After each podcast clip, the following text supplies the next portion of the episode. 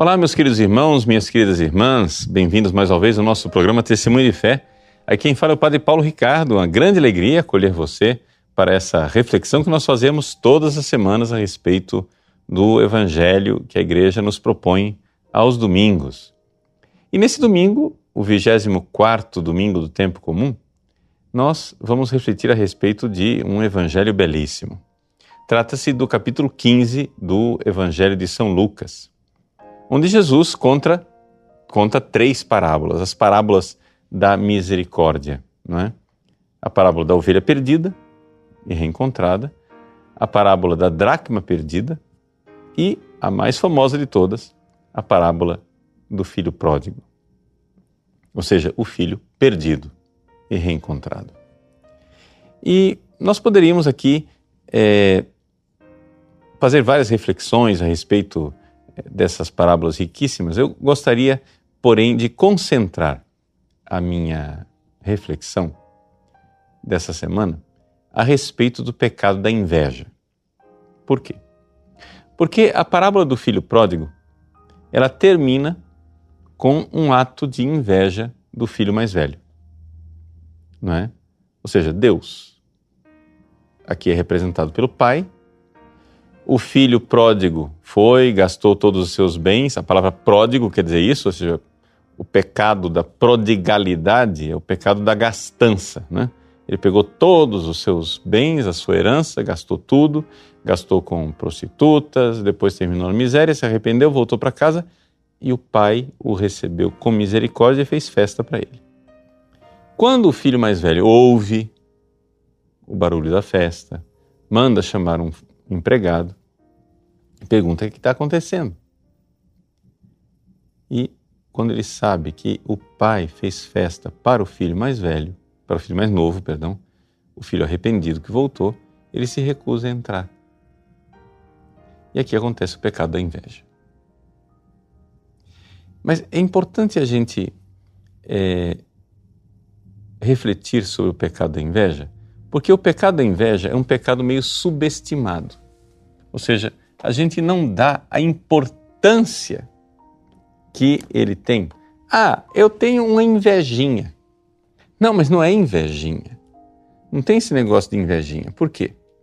Porque, meus queridos, o pecado de soberba de Satanás se revoltando contra Deus, não é? é deu origem à inveja que Satanás tem de Deus. Ou seja, Satanás tem inveja.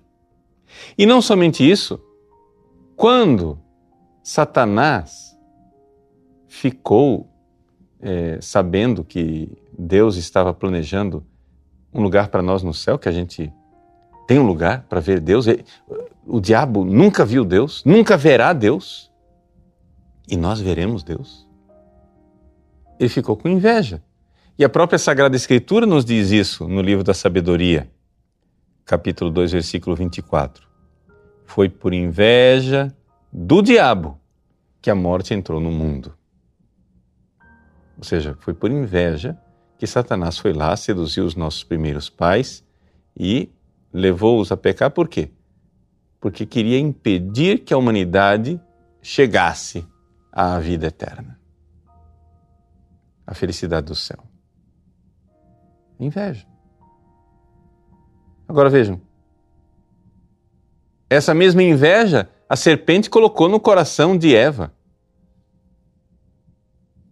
Eva, você sabe por que, que Deus não quer que você coma dessa fruta? Proibida aqui? É porque vocês serão como Deus. Colocou dizendo que Deus tinha uma competição com eles e colocou inveja, colocou Eva nessa posição de inveja. Não somente isso. Depois de expulsos no paraíso, quando vieram os primeiros irmãos, Caim e Abel, foi por inveja que Caim matou Abel. Depois, a inveja faz com que os irmãos compitam entre si. Veja a história de José. Foi por inveja que José foi vendido como prisioneiro no Egito. Foi por inveja que Saul quis matar Davi. E assim por diante, nós podemos pegar a inveja ao longo de toda a Sagrada Escritura e ver como a inveja está sempre lá presente. E, sobretudo, e aqui né, culmina aquilo que é a tragédia de todas as tragédias, Jesus foi condenado à morte por inveja. Sim, a própria Escritura diz isso. Mateus capítulo 27, versículo 18 diz: Pilatos bem sabia que eles haviam entregado Jesus por inveja. Isso está presente também no Evangelho de Marcos, capítulo 15, versículo 10. Novamente, Pilatos sabia que os sumos sacerdotes o haviam entregue por inveja. Então a inveja não é um pecadinho qualquer. A inveja é uma espécie de motor. É, é, é, sabemos que na raiz de todos os pecados está a soberba. Mas a soberba leva para a inveja. Então vamos, vamos parar um pouco para pensar a respeito dessa realidade, porque, porque a maior parte das pessoas trata a inveja como se fosse um pecadinho. Ah, estou com invejinha. De fato, pode acontecer pode acontecer de a inveja é, não ser pecado grave, mas ela por si mesma, não é? Por sua, por aquilo que ela é, ela é sim um, um pecado grave. A gente precisa pensar nisso porque por causa de toda a destruição que isso causa na nossa vida. Então vamos lá, vamos vamos refletir sobre essa parábola do filho pródigo. Veja, a primeira coisa que eu gostaria de notar é que é, a inveja é uma tristeza. Então, a gente, para saber das coisas, primeiro precisamos refletir a respeito das tristezas e alegrias. O que é, que é inveja? A inveja é a tristeza de eu ver o bem do outro, como se aquilo fosse um mal para mim. Eu vejo o meu irmão, meu pai fazendo festa para ele, eu vejo o bem do meu irmão, e ao invés de eu me alegrar, não é? Eu me entristeço. Vejam a palavra que o pai dirige ao filho mais velho, né? na, na porta de casa, insistindo para o filho entrar em casa, dizendo assim, né? que filho, tu estás sempre comigo e tudo que é meu é teu, mas era preciso festejar e alegrar-nos porque o teu irmão estava morto e tornou a viver. Estava perdido e foi encontrado. Isto é uma alegria. O que o pai está tentando ensinar para o filho mais velho é alegria. Alegria do bem do outro. E veja, isso que eu estou é, é, é, fazendo festa para o teu irmão? Sim, mas isso não é uma depreciação para você, você não está perdendo nada. Mas o filho mais velho interpreta o bem do outro como um mal para si. Essa é a tragédia. Mas o bem do outro é um bem para nós também, e é aqui que está a alegria. O pai sente essa alegria. Então vejam que essas, as parábolas do capítulo 15 de São Lucas todas elas são marcadas com essa realidade da alegria. O que Deus está querendo nos ensinar é que Ele tem uma alegria com o nosso bem e que nós precisamos também ter alegria com o bem dos outros. Essa é a primeira coisa. Quando é, o Evangelho nos conta da parábola da ovelha perdida, o versículo 6 diz assim: Chegando em casa, reúne os amigos e vizinhos e diz: Alegrai-vos comigo, encontrei a minha ovelha que estava perdida. Alegrai-vos. Alegria.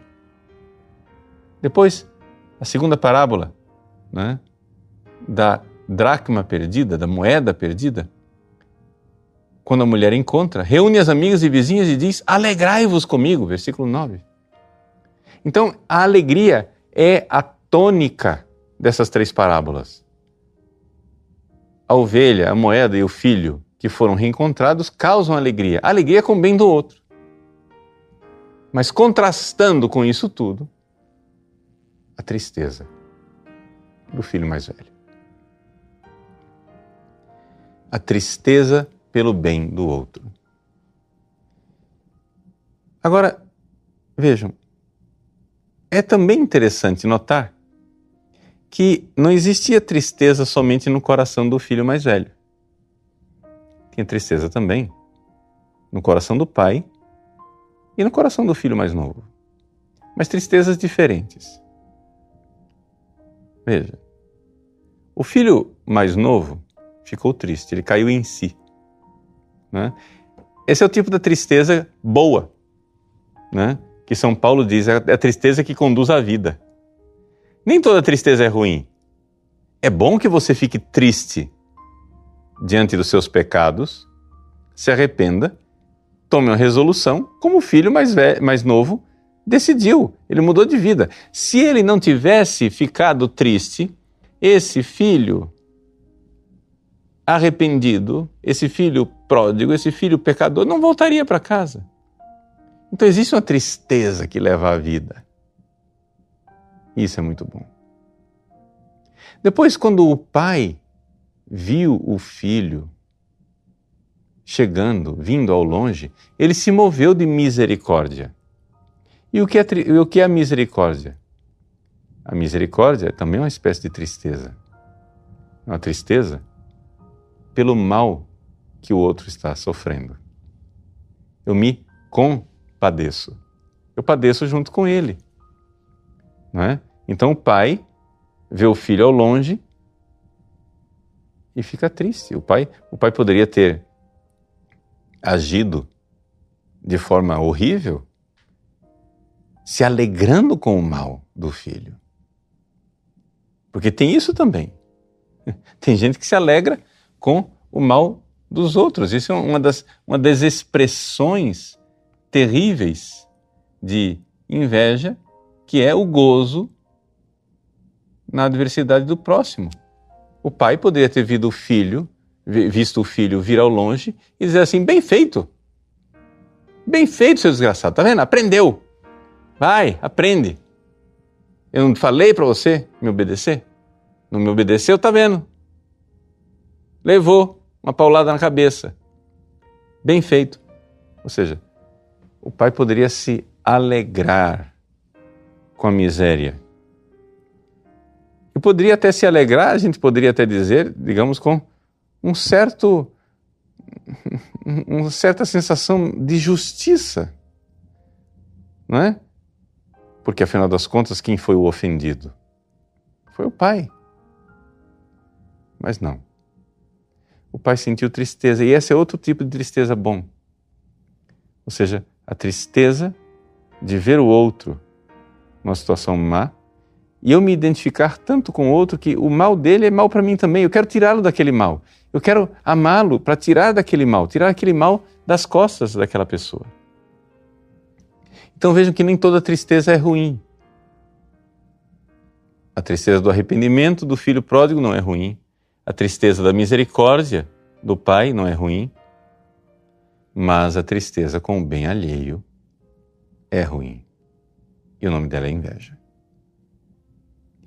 E quando a gente é, vê que o bem do outro é algo que me prejudica, a gente só consegue ver isso quando, no fundo, no fundo, eu estou profundamente separado do outro. Veja, se eu sou um corpo e o meu corpo tem vários membros, quando eu faço alguma coisa boa para um dos membros do corpo, o corpo inteiro se alegra, ele não se inveja. Por exemplo, se eu resolvo tomar um sorvete e aquilo é muito saboroso, o sorvete é a alegria da língua, do paladar. Mas a mão não fica com inveja, a mão colabora e leva o sorvete até a boca. Os pés não ficam com inveja, os pés colaboram e vão até o, o balcão da sorveteria. A inteligência, o cérebro não fica com inveja. Ele calcula quanto que ele tem que pagar pelo sorvete, etc. o corpo age como um só corpo. O bem do paladar, o bem do estômago, interpretado pelo corpo como um bem do corpo inteiro. Então só existe inveja, só existe tristeza pelo bem alheio se eu olho para o outro como alguém que não faz parte de mim. Eu olho para o outro como o rival separado. Mas se eu tiver a verdadeira visão, a visão de que o outro faz parte de mim e que o bem dele é o meu bem, as coisas ficam diferentes. Você veja, por exemplo, José do Egito. José do Egito era um dos filhos de Jacó, o filho mais querido, o filho predileto de Jacó. Os irmãos invejosos não suportam aquilo e querem se livrar de José e vendem ele como escravo. Mas os sonhos que José teve de que um dia ele seria exaltado, estaria acima dos irmãos, se realizou. José, de fato, se tornou vice-rei do Egito, e isso foi para os seus irmãos fonte de salvação. Os irmãos de José, depois, quando começaram a passar fome e foram buscar comida, né, houve uma, uma seca tremenda, eles começaram a passar fome, foram buscar comida no Egito. E quando chegaram lá, José era o vice-rei. Eles ficaram com medo. Meu Deus, nosso irmão vai nos matar agora, porque nós quisemos matá-lo. Nosso irmão vai, vai, vai acabar conosco. E José, sabiamente, bondosamente caridosamente, diz assim: Não. Esse mal aconteceu para a vossa salvação. É uma, foi uma beleza. Eu fui vendido aqui como escravo, hoje estou exaltado no Egito, mas isso foi para a salvação de vocês. Vejam como a exaltação de José redundou num benefício para os outros irmãos. Então, olhar para o outro como parte de mim e ver a alegria do outro, uma alegria que é para mim também.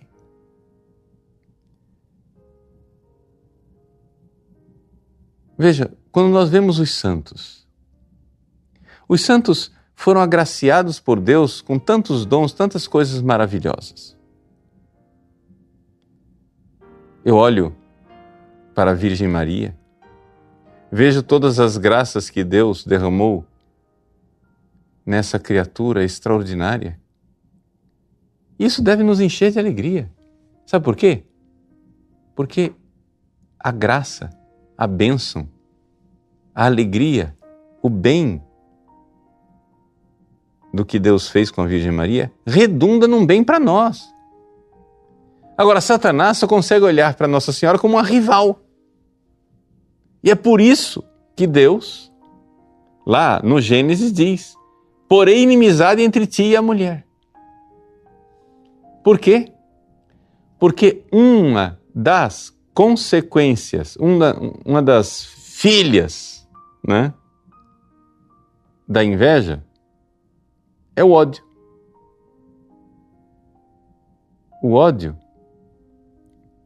é uma inveja que ficou ainda mais arraigada, ainda mais ela ficou como é como se a inveja fosse uma espécie de sentimento transitório e de repente, quando a inveja se senta numa alma e fica ali morando, ela se transforma em ódio.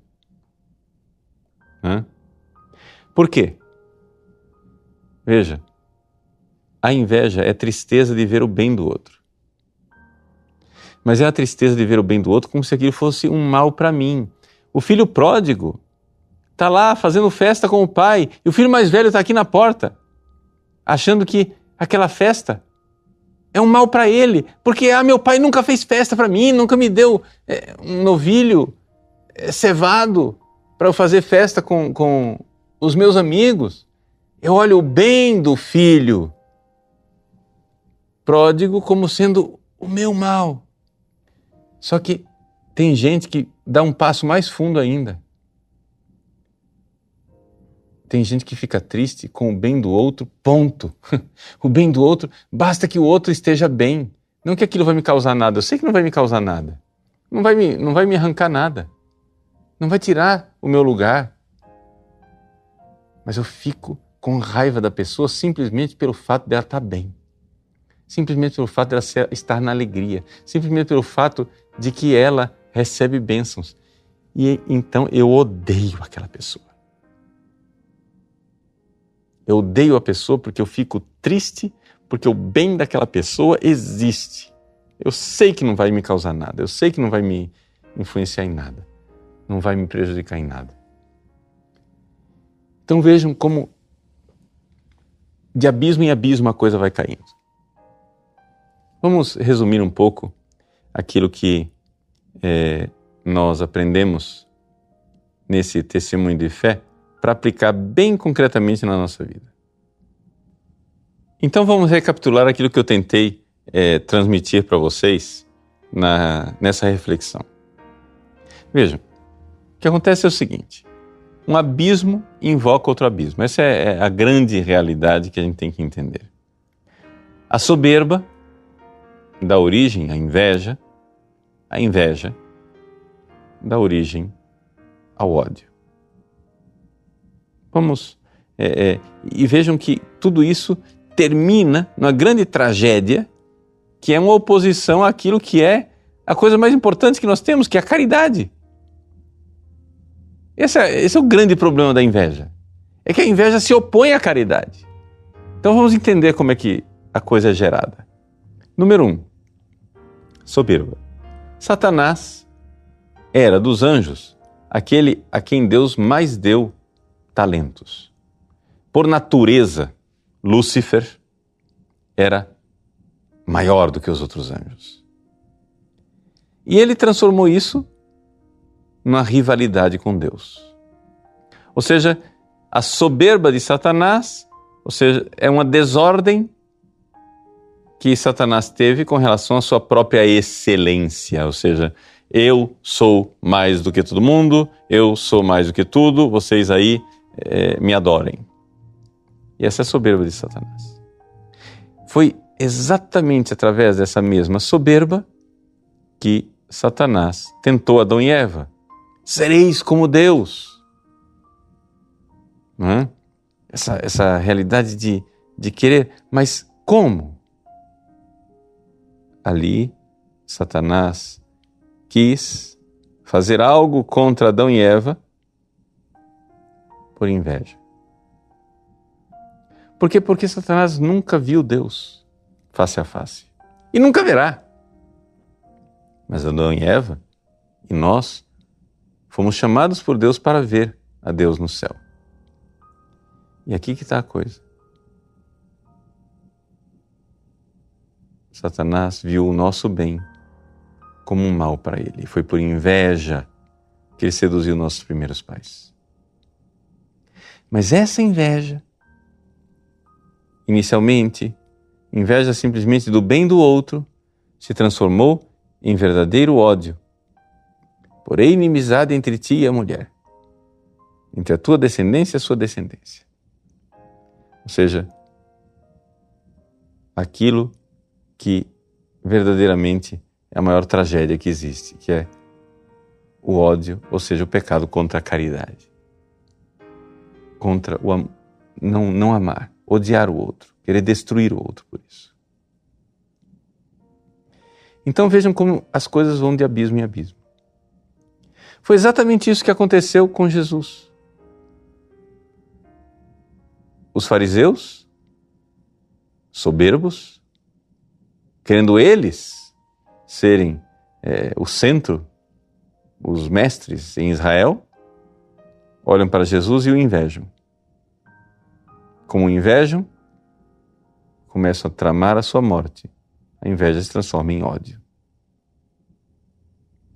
Então, o evangelho deste domingo, que nos fala do filho pródigo, ele quer nos ensinar que existem certas coisas que não são tão é, inofensivas assim. Ah, o que é, que é inveja? É uma tristezazinha. Eu sinto triste de ver o bem do outro, como se aquilo fosse um mal para mim. Só que acontece que essa tristeza ela toma conta e ela se opõe à caridade, se opõe ao, ao amor. E Deus é amor e nos coloca exatamente no viés oposto, no caminho contrário, na contramão do amor que nós precisamos ter por Deus e pelo próximo. Deus quer o nosso bem. Ele se entristece, por assim dizer, como o Pai do Evangelho, com a nossa miséria e se compadece. Essa é a misericórdia. E ele se alegra com a nossa salvação e com o nosso resgate. Existe mais, existe mais alegria no céu por um pecador que se arrepende do que por 99 justos que não precisam de perdão. Essa é a alegria de Deus. Essa é a alegria que nós devemos aprender, uma alegria que conduz à caridade que conduz a verdadeiro amor, o amor pelos nossos irmãos. Deus abençoe você, Deus abençoe sua família e que a alegria de Deus esteja em sua casa, hoje e sempre. Amém. Em nome do Pai, e do Filho, e do Espírito Santo. Amém.